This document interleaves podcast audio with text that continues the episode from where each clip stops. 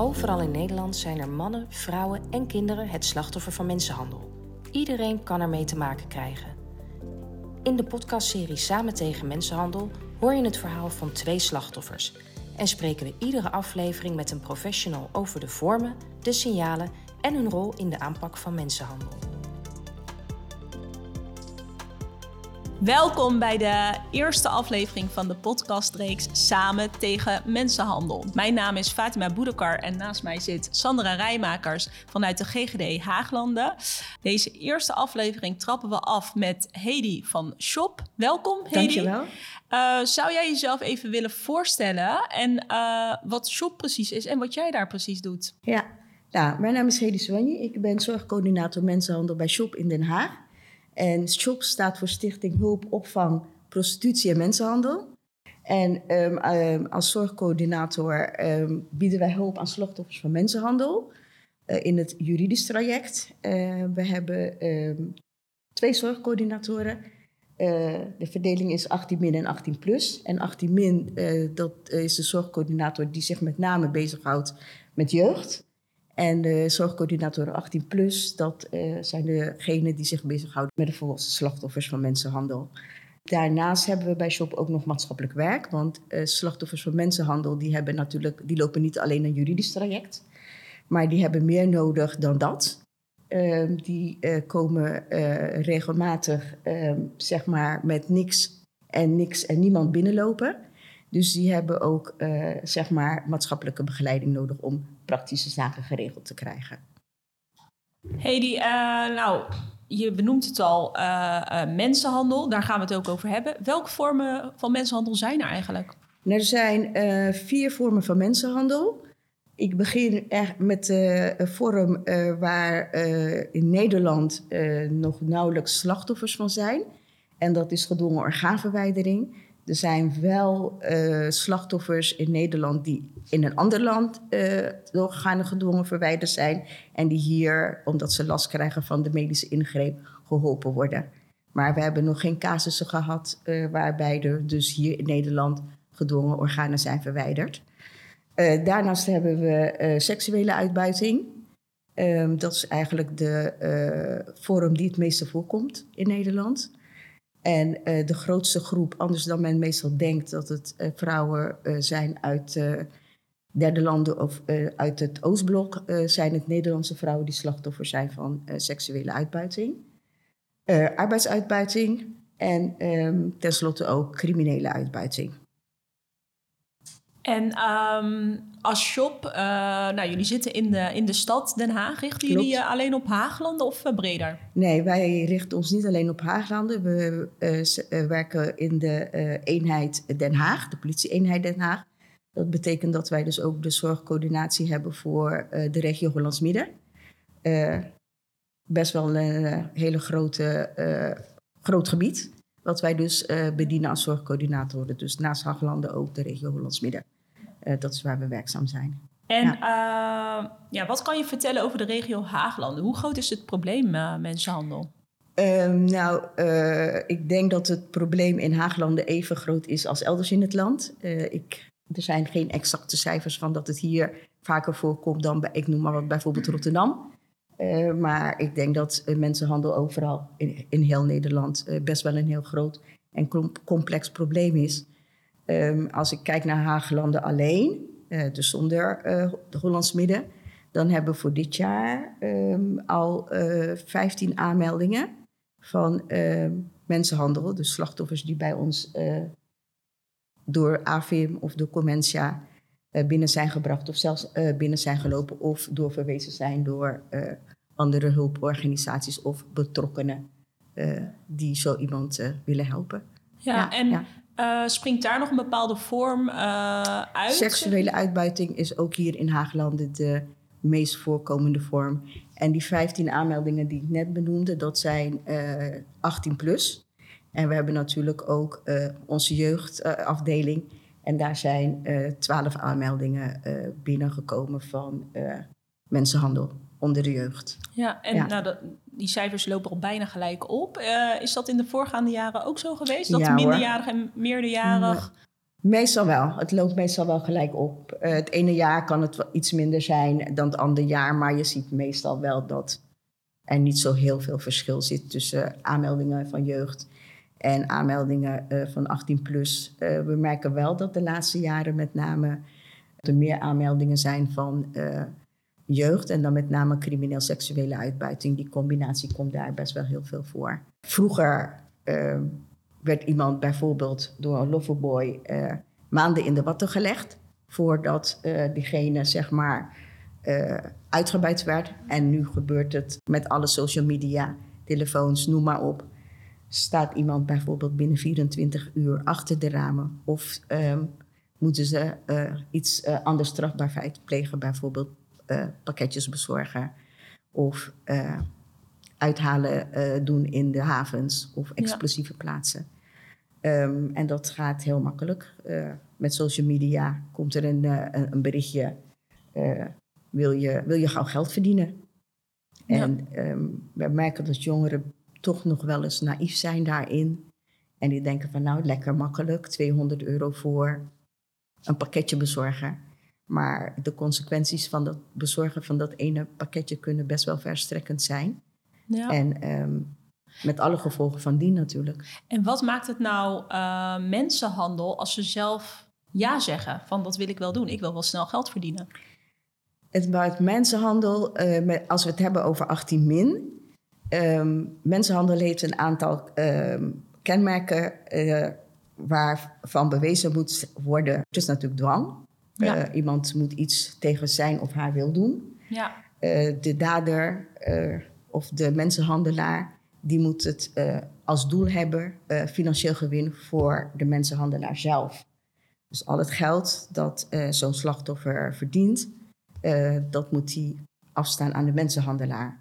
Ja. En bij 18 min, jij zei net van, stel dat zo'n mogelijk slachtoffer zegt van, ja, maar ik wil het zelf, dat zeggen ze trouwens heel vaak. Ja.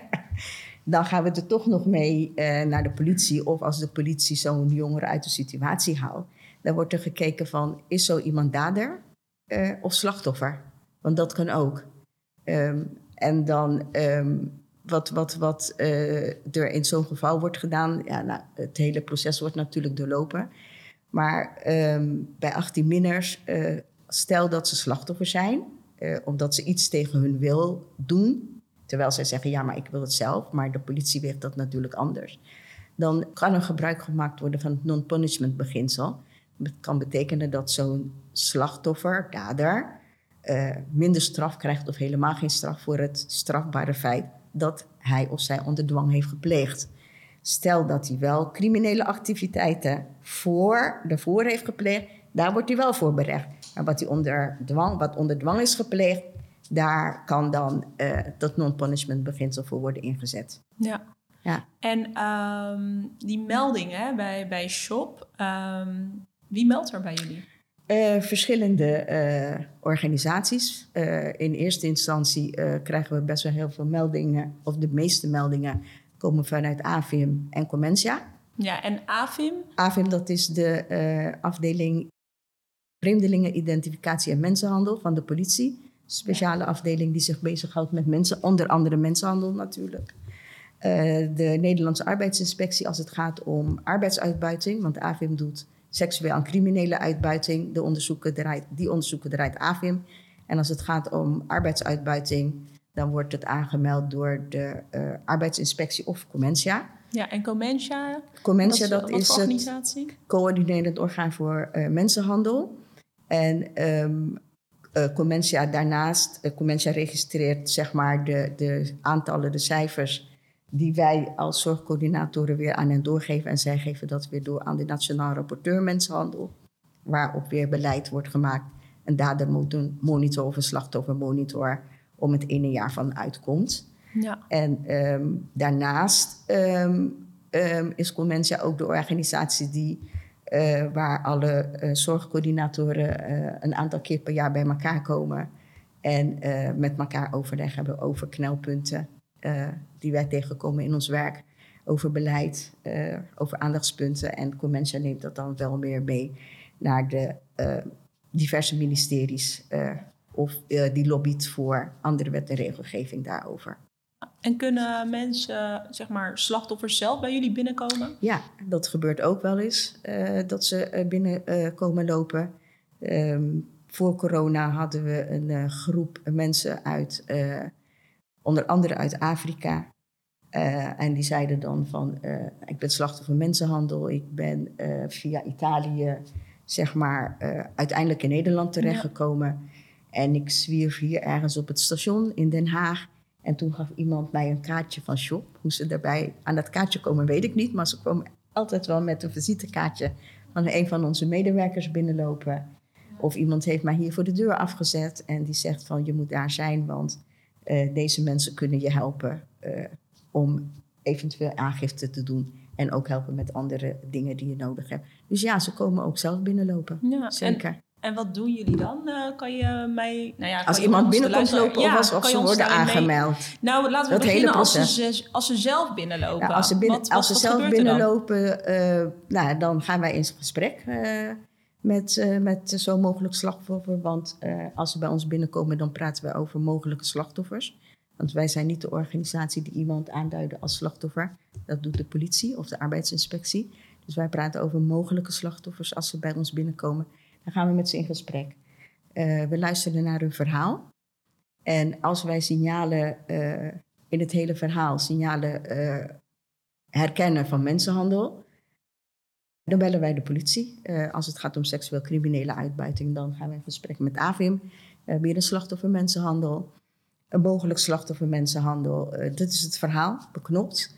En degene wil graag aangifte doen.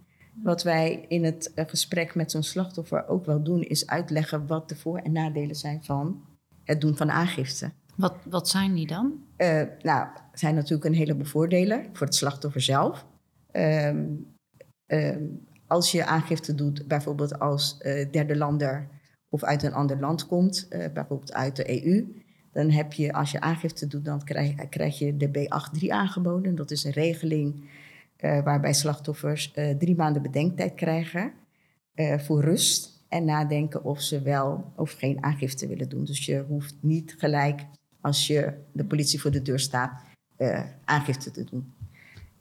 Die bedenktijd krijg je dan om daar rustig over na te denken. Want je kan je zo voorstellen dat er heel veel gebeurt. in een periode waarin je dus zeg maar wordt uitgebuit. En dat dat allerlei trauma's met zich meebrengt. En dat je best wel even de tijd nodig hebt om alles op een rijtje te zetten. En dan eh, zeg maar eh, goed beslagen ten ijs komt als je zo'n aangifte gaat doen bij de politie. Eh, het voordeel kan ook zijn dat er meer mensen in het netwerk zitten, meer slachtoffers, meer mogelijke slachtoffers. Ehm, die kan de politie daar dan ook uithalen als er genoeg indicaties en bewijs zijn.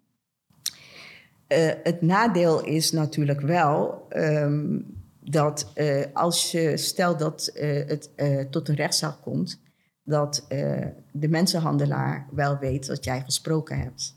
En dat kunnen natuurlijk allerlei consequenties aan vastzitten. En het kan ook zo zijn dat er onvoldoende bewijs is. Dan wordt de zaak geseponeerd. En als het gaat om buitenlandse slachtoffers, dan moeten ze of terug naar land van herkomst, of ze gaan de illegaliteit in, of ze kunnen een asielprocedure starten. Dus ehm, dat zijn allemaal de voor- en nadelen van wel of geen aangifte doen. En eh, begeleiden jullie slachtoffers ook gedurende het aangifteproces als ze wel besluiten om aangifte te doen? Ja. Wat, wat, wat doen Ja. jullie dan precies? Wat is jullie rol? nou, we begeleiden ze als ze aangifte willen doen. Ook als ze geen aangifte willen doen, krijgen ze bij onze hulpverlening die ze nodig hebben. Ehm, en als ze wel aangifte willen doen, eh, dan ehm, gaan we in ieder geval in eerste instantie op zoek naar een eh, slachtofferadvocaat. Eh, we hebben een aantal advocaten in ons bestand die wij regelmatig bellen ehm, om het slachtoffer bij te staan. We gaan met ze mee naar het aangiftegesprek als ze dat willen. We gaan met ze mee naar het verhoor bij de officier van de justitie als dat eenmaal zover is. En eventueel ook eh, mee naar de rechtszaak. Ehm, verder krijgen ze dan ook eh, wat ik in het begin al zei, uh, praktische hulpverlening van onze maatschappelijk werkers. Die ze met alles bijstaan. Het, zeg maar een zorgverzekering aanvragen. Um, slachtoffers van mensenhandel hebben als ze in de, met name vrouwen als ze in de vrouwenopvang blijven, ook mannen hoor. Ja. Dat is natuurlijk bij de mannenopvang. Recht na drie maanden op een urgentie. Uh, dus daar worden ze ook bij, be uh, bij, begeleid. Zeg maar alle formulieren die ingevuld moeten worden voor de IND. Uh, eh, dat hele proces, dat lopen we wel met ze. Ja. En ehm, doen jullie ook iets qua opvang? Maar ja, we hebben, we hebben als shop hebben we zelf een vrouwenopvang. waar we niet alleen slachtoffers van mensenhandel opvangen, maar ook ehm, sekswerkers die zeg maar uit, uit de prostitutie willen stappen of wel sekswerk willen blijven doen, maar geen uh, vaste woon- en verblijfplaats hebben, die vangen wij ook op. Maar we vangen dus ook uh, slachtoffers van mensenhandel op. Ja. Dat is vrouwenopvang, dat is in Den Haag. En um, als het gaat om uh, mannenopvang, dat is heel schaars. Ook niet alleen mannenopvang, maar ook zeg maar opvang voor de hele LHBTIQ gemeenschap. Ja. dat is nogal lastig om, als die uh, slachtoffers zijn, om die op te vangen. Ja. Perspectief vangt bijvoorbeeld wel uh, slachtoffers op van uh, arbeidsuitbuiting. Daar hebben ze met de arbeidsinspectie, um, is daar een overeenkomst. En daar zijn ook geoormerkte bedden vanuit de arbeidsinspectie, waar dus slachtoffers van arbeidsuitbuiting kunnen worden opgevangen. Maar wij vangen alleen vrouwen op. We hebben wel een pilot lopen op dit moment uh, voor opvang van uh, transgenders. En we hebben nu twee transen in onze opvang zitten. Oké, en ja. dat is echt een aparte opvang voor transgenders? Nee hoor, die zitten binnen gewoon de vrouwenopvang. Binnen de vrouwenopvang. Ja, ja, ja. ja, um, je vertelde net van hè, bij de intake wordt er eigenlijk ook door jullie gekeken van hebben we het hier wel over mensenhandel? Als er iemand bij jullie binnenloopt en mm. jullie komen tot de conclusie dat het niet om mensenhandel gaat, wat, wat kunnen nou, jullie dan nog als shop? Uh, als het niet om mensenhandel gaat, uh, wij bedienen twee doelgroepen: uh, sekswerkers en slachtoffers van mensenhandel. Als het niet om mensenhandel gaat, dan vragen we wel door. Misschien eh, gaat het wel om zeden. of heeft iemand wel sekswerk gedaan, maar er zijn geen signalen van mensenhandel.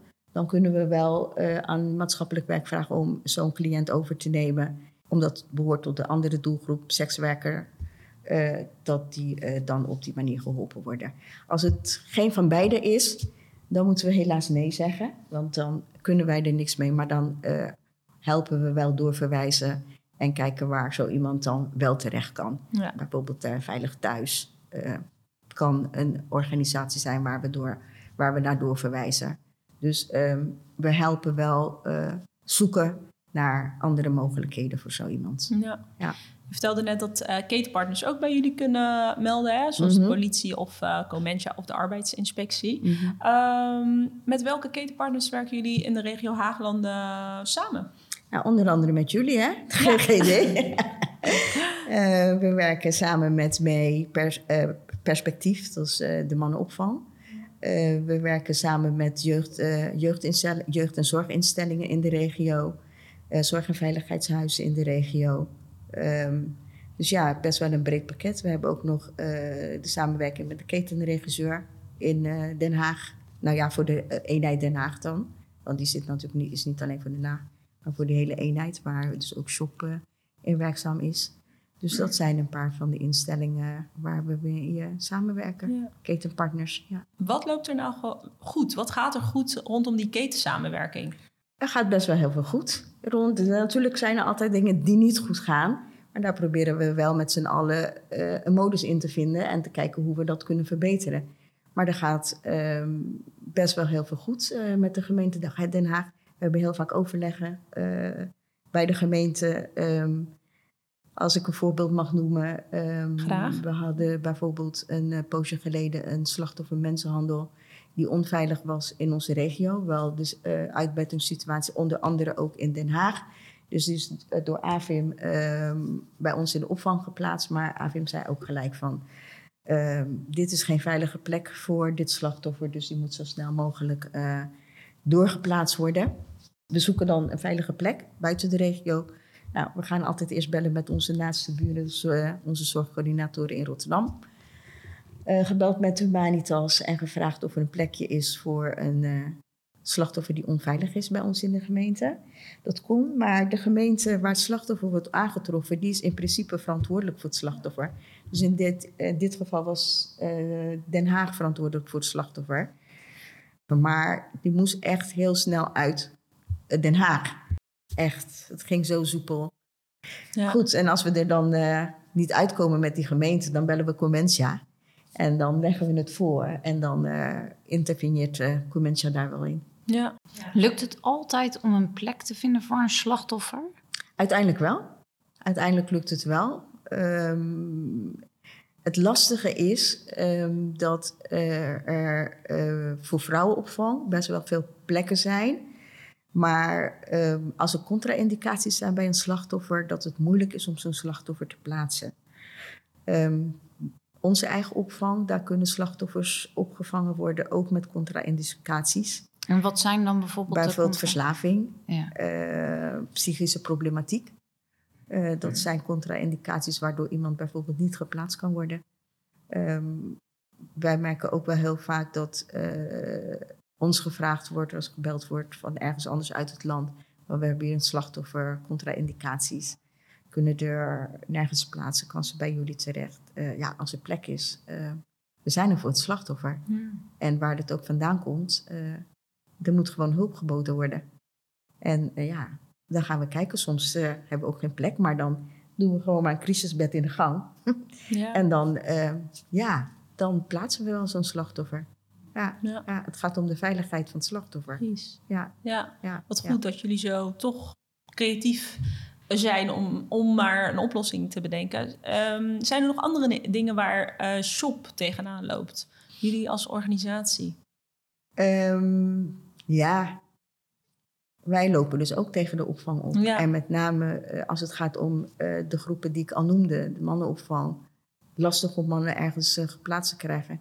De enige plek waar er een mannenopvang is, dat is in, in Friesland of in Ah, de ja. Rente daar, die kant uit. Nou, als slachtoffers hier worden aangetroffen, hebben ze meestal ook een soort van netwerkje, eh, vrienden, kennissenkring hier in de regio. En dan moet je dan gaan verkopen dat ze helemaal naar Friesland moeten. Ja.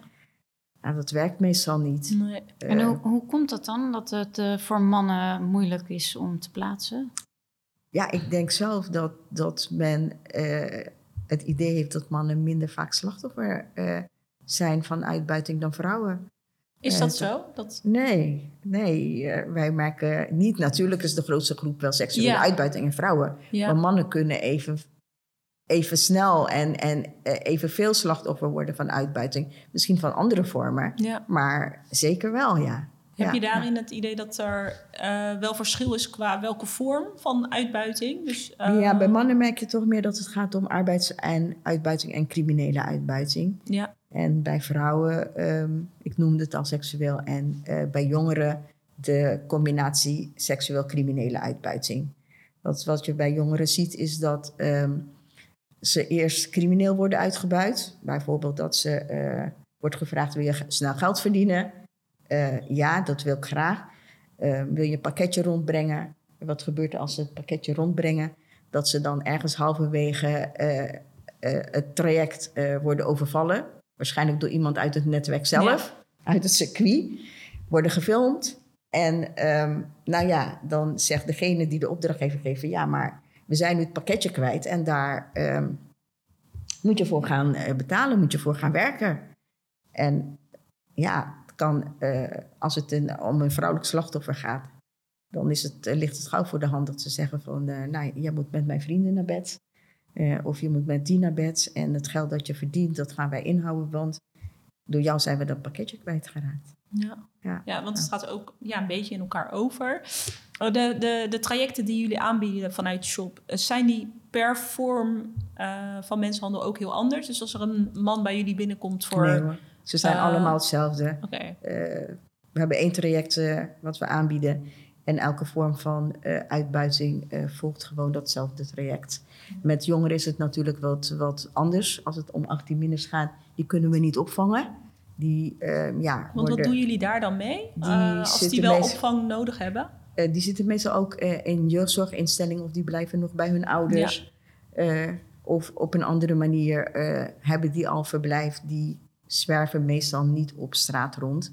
Eh, dus ehm, die, kunnen, die kunnen wij ook niet opvangen, maar die worden dan wel eh, op een andere manier opgevangen. Ja. Ja. Maar dan begeleidt onze zorgcoördinator eh, wel dat traject. En die loopt ook dat traject met ze. Ehm, nou, volgens mij zit je al, al flink wat jaren bij Shop.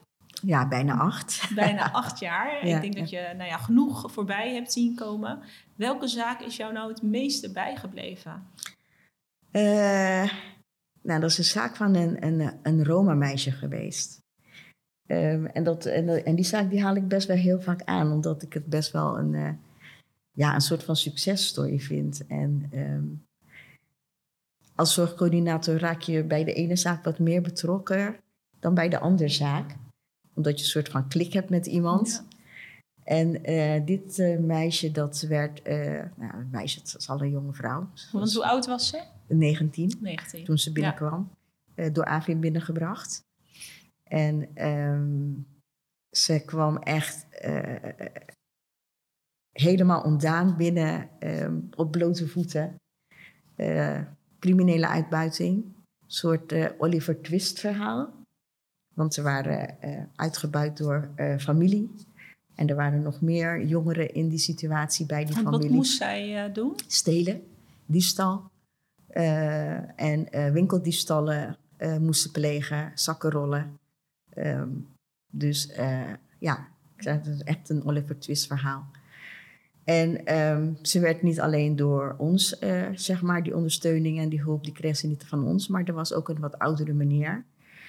En die eh hielp haar ook een beetje op weg. En eerst had ik zo, hadden we zo Hmm. onze skepsis van, hmm, Ja, ja snap ik. ja, maar het is heel goed uitgepakt. En hij kwam ook altijd mee eh, bij gesprekken met haar. Want hoe En- kenden zij elkaar dan? Ehm, hij, volgens mij had hij haar ergens ontmoet. Ik weet niet precies hoe ze elkaar... Maar zij sprak Bulgaars en Turks. En hij ook. Oh ja. En hij kon haar op de een of andere manier helpen. Ik weet niet of ze elkaar in een situatie hebben ontmoet. Hij was ook veel ouder dan haar. Hoor. Het was Ja. echt zo'n vaderfiguur. Maar ik had toch wel, we hadden toch wel Ja. onze twijfels. Maar goed, gaandeweg bleek dat hij echt wel eh, dat hij er voor haar was. En ehm, nou ja, ehm, van alles eh, voor de geregeld. Ze wilde geen aangifte doen. En dat had ze ook gelijk gezegd tegen de politie. Ik ga geen aangifte doen. Want ehm, mijn familie die eh, woont, zwerft door heel Europa. Ze weten me altijd te vinden. Dus het heeft geen zin dat ik aangifte ga doen. Ze weten dat ik het ben. Dus dat ga ik niet doen. En ehm, ik denk dat ik het wel red. En met behulp, ze dachten, nou, met behulp van die meneer en van Shop kom ik wel heen. Het was best wel, ook best wel eigenlijk een pintere jonge dame. En dat is ook eigenlijk ook gelukt. Geen aangifte gedaan. ehm, van alles geprobeerd. Eh, ze wilde graag eh, iets met boekhouden gaan studeren. Ik weet niet of ze dat heeft gedaan. eh, omdat we er een hele poos uit het oog zijn verloren. En ze niet meer kwam op gesprekken. Ehm, maar toen liep ik na corona hier in de stad. En ik liep een winkel binnen. En ik dacht van, hè? Dat is zij toch? Dus ik kwam steeds dichterbij en ze draaide zich om. En ze zei van, hé, hey, die ben jij dat? Ik zei, ja. Ik zeg, ben je-" Toen zei ze, ja. En ze zei, ik zei, wow. Ik zeg, werk je hier? Ze zei, ja, ik werk hier. En ehm, ze is getrouwd, ze heeft een zoon. En het gaat zo goed met Ja. haar. Dat, dat, dat blijft me dus wel bij. Ja. En dus, weet je, Ja. er zijn best wel, ja, hele mooie momenten. En natuurlijk ook heel schrijnende gevallen van, van cliënten die bij ons in de opvang verbleven en die, waarvoor het uitzichtloos was. En die uiteindelijk toch hebben besloten om, ja, er een einde aan te maken. ja. Ja, ja. Heftig. ja, ja. En ja. ehm, ja, als, als eh, slachtoffers niet meer komen, dan, dan spreek je ze niet meer. Nee, Eh, wij proberen wel, ehm, als we bijvoorbeeld eh, in zo'n traject zitten met een slachtoffer, eh, dat we wel proberen contact eh, met zo'n slachtoffer te onderhouden. als je bij ons in de hulpverlening komt en je bent slachtoffer, dan moet je ook gebruik maken van maatschappelijke begeleiding. Dus de maatschappelijke werker ziet de slachtoffers vaker dan dat wij ze zien. Ja. Wij zien ze bij de intake en bij eventueel gesprekken met advocaat, politie, et cetera. Maar eh, de maatschappelijke begeleiders, die zien ze natuurlijk wat vaker, omdat er veel geregeld moet worden. En mocht zo'n maatschappelijk werker een hele poos niets van een um, slachtoffer hebben gehoord, dan eh, nemen ze contact op met ons. En eh, hebben natuurlijk korte lijnen, want we zitten in hetzelfde pand. Ik heb die en die lang niet gezien. Heb jij iets gehoord? Nou, ik zal even bellen. Ehm, soms krijg je geen contact, omdat ze een ander telefoonnummer hebben. Want dat gebeurt heel vaak. Ja. Ehm, dus ja, dan houdt het op. En dan hoop je dat ze ooit weer een keer binnenkomen. En dat gebeurt ook. Dat ze misschien na vijf jaar opeens weer binnenkomen en zeggen van dat ze toch weer hulp nodig hebben. Omdat ze weer in een situatie zijn terechtgekomen eh, en daar weer uit willen. Ja. Ehm, maar als wij alles hebben geprobeerd, we eh, uiteindelijk schrijft maatschappelijk werk ook brieven van we gaan je afsluiten, want we krijgen geen contact. En dan die brief wordt gestuurd naar het adres dat bij ons bekend is. Maar voor hetzelfde geld zijn ze daar ook al niet Ja. meer. Dus ja, eh, dan houdt het op en dan is het hopen dat ze tere- goed terecht zijn gekomen. En zo niet, dat ze ons wel weten te vinden als er iets is. Ja. Want hoe lang eh, mogen jullie slachtoffers begeleiden? Zit daar een limiet aan? Nee, er zit geen limiet aan. Zolang als nodig Mhm. begeleiden we een slachtoffer. En als dat betekent dat ze binnen een jaar, zeg maar, zelfraadzaam genoeg zijn geworden. Of zoiets hebben van: ik wil jullie hulp niet meer, dan houdt het op. Maar het kan ook zomaar tien jaar duren, bij wijze van spreken. Ja. Maar dan kan ik me voorstellen dat je ook best een persoonlijke band met eh, een slachtoffer opbouwt. Soms wel, soms niet. Ik zei het al, als er een klik is, dan kan je best wel een persoonlijke band opbouwen. Maar je probeert wel, eh, zeg maar, werk en je eigen gevoelens en zo wel een beetje te scheiden. Dus ja, je houdt het wel relatief zakelijk met iemand. Ja, ja. En wat is jou nou opgevallen bij de slachtoffers die je afgelopen jaren hebt gezien qua... Ja, wie lopen er nou meer risico om slachtoffer te worden van mensenhandel? Iedereen, eh, iedereen loopt risico om slachtoffer te- van mensenhandel, te- mensenhandel te worden. Ehm, maar wat wij wel merken is, eh, ja, ehm, kwetsbare groepen, zoals eh, mensen met een eh, verstandelijke beperking, die lopen best wel veel eh, meer risico om slachtoffer te worden. Ehm, wat wij ook merken is dat nu met al dat online gebeuren, dat ook jongeren grotere risico's lopen om slachtoffer te worden. En mensen die door omstandigheden in een kwetsbare positie terechtkomen, ja, die lopen ook wel risico om slachtoffer te worden. En dan hoeft het geen, ehm, geen eh, omstandigheid te zijn waarvan je denkt van, wow, nee. Eh, we hadden laatst een, eh, een casus van iemand die door alle inflatie en wat, en wat al niet meer zei en hoge huren en noem maar op, had die zoiets van, nou, ik ga er gewoon lekker bij werken. Hm. En ja, dat kan dus zomaar veranderen in iets anders. Ja, want wat gebeurde er dan? Nou, ze kwam eh, iemand tegen waarvan ze dacht van, nou, eh, daar kan ik wat mee, die helpt wel. Ja. Maar uiteindelijk moest wel dat geld dat ze verdiende afstaan aan die mensenhandelaar, aan die uitbuiter. Ja, ja, ja. Dus van dat extra centje dat ze dacht te verdienen om leuke dingen te blijven Ja. doen, dat, daar bleef dus niks meer van over. En alle ellende die ze Ja. erbij krijgt. Ja. En Ja. ook weer eigenlijk een heel goed voorbeeld van wat je net zei. Hè? Dat het kan iedereen uh, ja, kan iedereen overkomen. Ja. En ja. zie jij eh, nog bepaalde trends of verschuivingen? Dat, dat het, het hele onderwerp mensenhandel, de verschillende vormen, dat, dat, daar, ja, dat er nieuwe dingen op de markt komen? Of, Nou, bij jongeren zie je dat met name. Dat zei ik al. ehm, jongeren, eh, die criminele uitbuiting. Misschien ook omdat er nu meer aandacht voor is. Maar vroeger was het eh, grooming, sexting. En, eh, maar je hebt nu deepfake. Eh, en wat betekent deep, deepfake? dat, dat bijvoorbeeld jouw, jouw hoofd op het lijf van iemand anders wordt gezet. Een, laak, een naakt lijf. En dat je daarmee geëxposed wordt. Ja. Terwijl jij dat helemaal niet bent. Maar wel, zeg maar, gechanteerd of bedreigd wordt van... als je niet geeft of doet wat ik wil... dan ga ik dat, zeg maar, online zetten. Dus dat merk je wel. En, en, en ehm, wij zeggen wel eens, misschien zijn jongeren nog wel uh, relatief naïef. Uh, in, in, in, uh, zo'n, als ze zo'n advertentie lezen, wil je snel geld verdienen. Of denken van, nou, ik wil die mooie gimpen ook wel hebben. Ja. Of dat bomberjackje, of noem maar op wat jongeren allemaal leuk vinden. Of die iPhone 14. En als ik dat heel snel kan krijgen, waarom niet? Dus ja, um, die verschuiving zie je wel. Dat Ja. het, uh, en uh, heel veel online natuurlijk. Ja, Dat dat, online uh, en dat- sneller. Ja. En, en nou ja, wat je ook wel ziet is dat eh, slachtoffers op een gegeven moment toch ook eh, plegers worden of daders eh, ja, dat, worden. dat, dat, dat gebeurt ook wel eens. Dat eh, kan soms bewust ja. eh, zijn dat eh, slachtoffers dader worden. Maar het kan soms ook onbewust zijn Ja. dat, ze, dat dat gebeurt. en komen jullie dat ook tegen bij Ja. shop? Dan komen we het tegen. En ook bij jongeren komen we dat eh, eh, eh, vaker tegen. Of meer tegen dan bij zeg maar 18-plussers. Dat is Ja. echt een, een, een dingetje van jongeren, denk ik zo. Dat bijvoorbeeld een, een goede vriendin, jouw goede vriendin best wel hele leuke, dure kleding draagt. En dat jij een keer zegt van, goh, ehm, waar doe je dat van? Ja. Ik bedoel, jij gaat nog op school. eh, dat jij met een Gucci-tas rondloopt en eh, weet ik veel wat voor eh Manola Blahnik laarsjes or something. Ja. Dat kan je niet betalen met een, een baantje bij de Albert Heijn. En dan zeg jij tegen mij van, nou, als jij naaktfoto's maakt en eh, gewoon online verkoopt, dan kan je er een aardig centje mee verdienen. Weet je?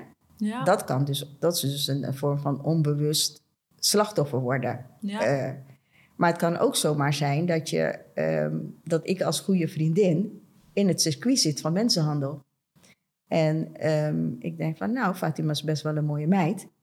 Ehm, ik ga kijken of mij, de, de daders zeggen tegen mij, als jij eh, wat meer vriendinnen ronselt, dan hoef jij minder hard te werken. ja. Eh, dan kom je wat hoger in de hiërarchie. ja. En dan kunnen de nieuwelingen kunnen dan het zware werk doen. En eh, ja, zo wordt een slachtoffer dus ook wel dader. Ja, en hoe gaan jullie daar bij Shop eh, mee om? Want jullie hebben vooral te maken met eh, slachtoffers. Mhm. Of wat doen jullie eigenlijk? ehm, Als het gaat om- om- daders? We eh, doen eigenlijk als shop niks met daders. Nee. Dat is echt de en- reclassering en, ja. dat soort instellingen die zich met daders bezighouden. We zijn echt sec voor de slachtoffer. Ja, en dat Maar als het gaat- dus, ja. Als het dus gaat om zo'n geval, ehm, dan ehm, ja, komt onze eh, coördinator eh, jeugd in actie. Ehm, zulke casussen worden, eh, krijgen we meestal binnen omdat zij zelf ook voorlichting geeft in jeugdzorginstellingen of eh, ehm, op scholen, middelbare scholen. En met name als ze bijvoorbeeld trainingen geeft, eh, voorlichtingen in zo'n jeugdzorginstelling, dan kan het zijn dat zo'n mogelijk slachtoffer na zo'n training zegt: Ik wil graag een persoonlijk gesprek met u. En ehm, nou ja, dan komt het verhaal boven water. En eh, dan gaan wij ermee aan de slag. Eh, zoals ik in het begin al Ja. zei, eh, vertellen wat voor- en nadelen zijn, aangifte doen, hoe je, wie, wie je kan helpen, hoe je geholpen kan worden. En soms kan het ook zijn dat bijvoorbeeld een professional vermoedens heeft van een cliënt die bij hen inwoont, dat er eh, iets aan de hand is. En die vraagt dan ook voor informatie en advies eh, aan ons, wat kan ik hiermee doen? En ehm, of ze vraagt van, eh, kan de zorgcoördinator ehm, misschien in gesprek met, met zo iemand? En dan, ja, dan gaat ze, mijn collega daar naartoe om het gesprek aan te gaan met dader-slachtoffer. Ja. Ja. Het loopt echt soms inderdaad in elkaar over. Ja, mensenhandel. Het is niet eh, makkelijk. Wat maakt mensenhandel volgens jou zo complex? Het maakt het zo complex, eh, omdat mensen, ehm, wat wij merken is, mensen zijn bang om erover te praten, en schamen zich om erover te praten, denken dat, eh, ja, maar ik wilde het zelf toch, of ik heb het zelf gedaan in eerste instantie. Dus echt de schuld bij zichzelf eh, leggen. Ja. Niet weten dat er eh, organisaties zijn die hulp kunnen bieden aan slachtoffers. Ehm, als het gaat om buitenlandse slachtoffers, eh, merk je vaak dat ja, in het land van herkomst zijn de verhoudingen met de autoriteiten daar anders dan bij ons. Ehm, ze, ze, ze, vertrouwen bijvoorbeeld de politie niet, of de geuniformeerde dienst überhaupt niet. die wordt niet vertrouwd, want ja, in het thuisland gaat het anders. Uh, dus dat maakt het best wel complex. En een slachtoffer die is bang om te praten, omdat of het slachtoffer wordt zelf bedreigd, of de familie of het gezin wordt bedreigd. Dus ja, dan praat je niet. Nee. Dus vandaar dat het best wel complex is. En mensenhandel is natuurlijk ook een haaldelict. De opsporingsdiensten gaan niet actief op zoek naar slachtoffers van mensenhandel. Uh, het wordt aangebracht. Ja. Ze krijgen een melding of slachtoffer loopt bij een, uh, een, een, organisatie binnen die hulp biedt aan slachtoffers van mensen. En op die manier um, komen wij dan, en de opsporingsdiensten natuurlijk ook, in contact met slachtoffer. Dus dat maakt het complex. Ja. En, kunnen, uh, kunnen dan mensen ook, stel dat een vriendin uh, ze zien het bij een vriendin. Zouden zij dan ook hè, als vriendin daar naartoe, naar jullie toe kunnen gaan? Ja, en ook naar de politie. Want ook getuigen, uh, getuigen kunnen, als getuige kan je dat aangegeven bij de politie, maar ook bij ons. En wij geven dat natuurlijk als jij als vriendin bij ons komt, omdat jij getuige bent van wat er met je vriendin gebeurt, geven we dat ook door aan de politie. Dus uiteindelijk kom je vanzelf bij AVM terecht. En eh, bij AVN noemen ze dat uh, getuigenaangevers. Die worden gehoord. En op die manier kan iemand uit zo'n situatie worden gehaald, ja. Uh, je vertelde net dat mensenhandel echt een haaldelict is. Hè? Dus mensen moeten een melding maken. maar ja, dan moet de gemiddelde burger wel weten... Wat, wat zijn signalen, wat zijn kenmerken van mensenhandel? Waar hebben we het over? Kun jij wat voorbeelden opnoemen van signalen van mensenhandel? Ja, Um, er zijn natuurlijk verschillende vormen van mensenhandel, dus ook verschillende signalen van mensenhandel. En er zijn tig signalen. Um, als je bijvoorbeeld uh, wil weten wat signalen zijn, dan kan je dat googlen. En um, nou, er komt een heel scala aan signalen uh, tevoorschijn. Als we het hebben bijvoorbeeld over arbeidsuitbuiting, als gemiddelde burger kan je bijvoorbeeld denken aan mensen die hele lange werktijden maken. Ehm, en hoe kan je dat zien? Um, we horen wel eens vaker over busjes uh, die mensen ophalen, s morgens vroeg om vier uur. En die de mensen s'avonds laten om zeven of acht uur weer uh, naar het, uh, beginpunt, bij het beginpunt afzetten. En als dat de hele week gebeurt, en als het steeds dezelfde mensen zijn die het busje ingaat, dan kan je als burger wel af gaan vragen van... hé, hey, wat gebeurt daar? Ja. ja? Dat, dat kan een signaal zijn. Onderbuikgevoel. Uh, die mensen die wonen hier met z'n uh, vijftienen... in dit appartementje waar ik zelf naast woon... en weet hoe de woonruimte, hoeveel vierkante meter dat is. Ja. Dat kan dus je onderbuikgevoel zijn. Uh, dat kan een signaal zijn, dus lange werkdagen. Een ander signaal kan ook zijn bijvoorbeeld, uh, dan hebben we het dus over arbeidsuitbuiting. Uh, mensen denken ook heel gauw dat uh, alleen dat met, met z'n tienen op een twee vierkante meter wonen al arbeidsuitbuiting is. Maar dat hoeft niet zo te zijn. Hè? Er is meer voor nodig dan alleen die twee vierkante meter waar je met ja. z'n tienen blijft. het inhouden van het paspoort van, van een mogelijk slachtoffer. slachtoffer heeft geen beschikking over zijn identiteitspapieren. Zo'n slachtoffer praat geen Nederlands, uh, kent uh, hecht nog steg hier, uh, weet niet wat de wet en regelgeving is voor wat betreft bijvoorbeeld arbeids, onze arbeidswetten. dus dat kunnen signalen zijn als je een gesprek met zo iemand hebt. Een signaal kan bijvoorbeeld ook zijn. Um, ik zie best wel heel vaak tegenwoordig dames lopen met van die hele mooie lange nagels die ze bij een nagelsalon laten zetten, uh, dat je daar contant moet betalen. Uh, bijvoorbeeld 10 euro voor 10 nagels. Ja. Dan moet je ook achter je oren gaan krabben van, hé, hey, hoe kan dat? En ik moet contant betalen. En die mensen werken hier met allerlei chemische middelen onbeschermd. Wat gebeurt hier? Het kan ook zijn dat zo iemand, uh, de nagelstyliste, dat die dus woont op de plek waar hij of zij werkt.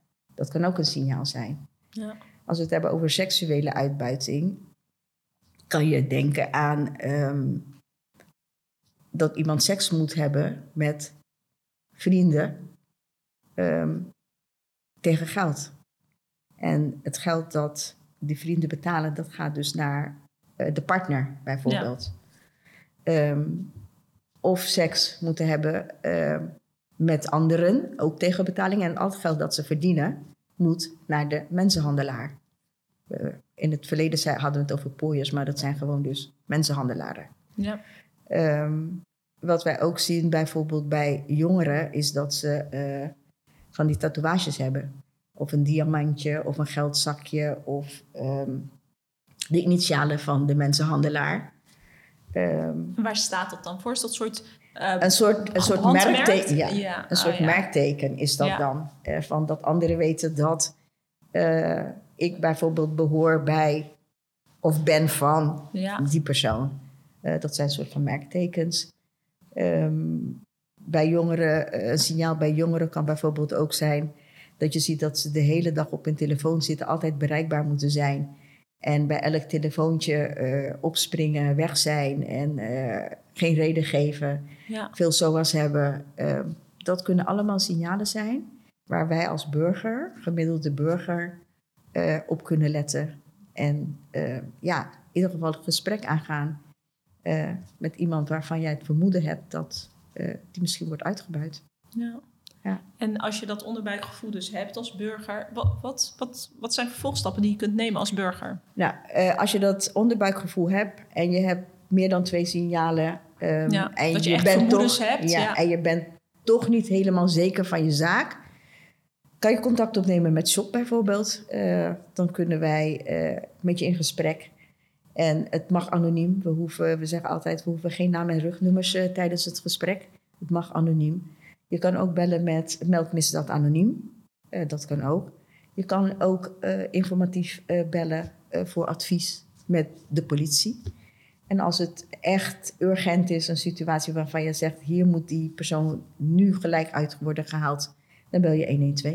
Ja. Ja, ja. En gebeurt dat ook veel bij Shop... dat jullie worden gebeld door ja, burgers of vrienden, vriendinnen... van mogelijke slachtoffers?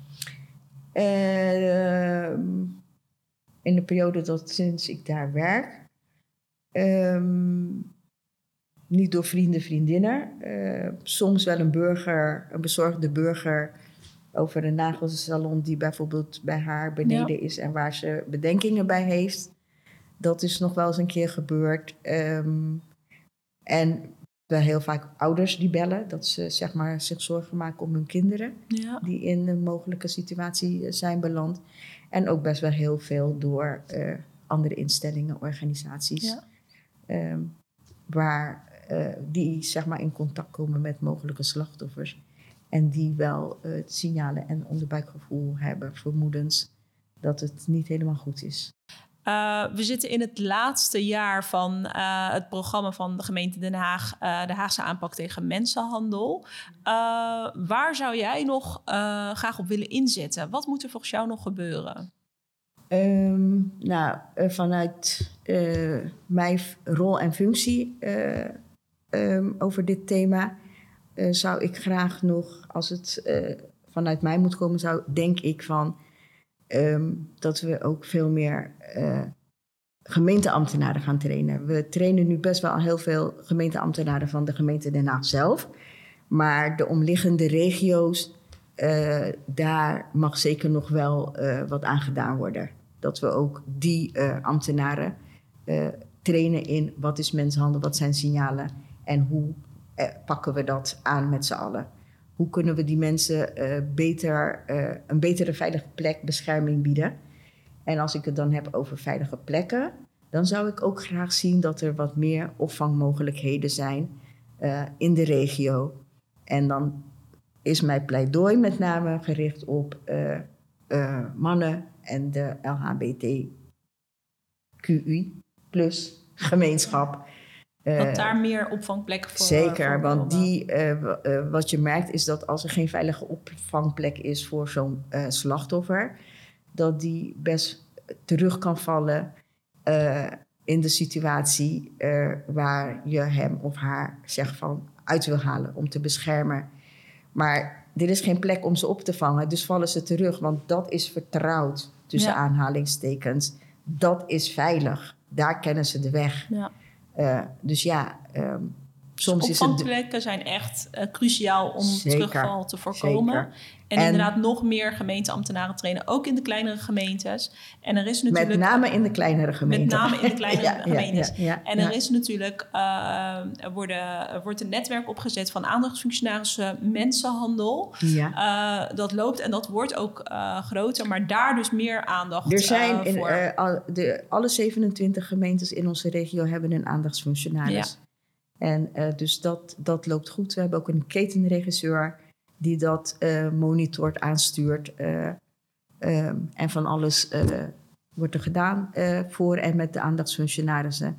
Dus als het goed is, hopen we dat dat nu zijn beslag gaat krijgen. En dat we veel beter geëquipeerd zijn om slachtoffers van mensenhandel te helpen een veilige plek te bieden.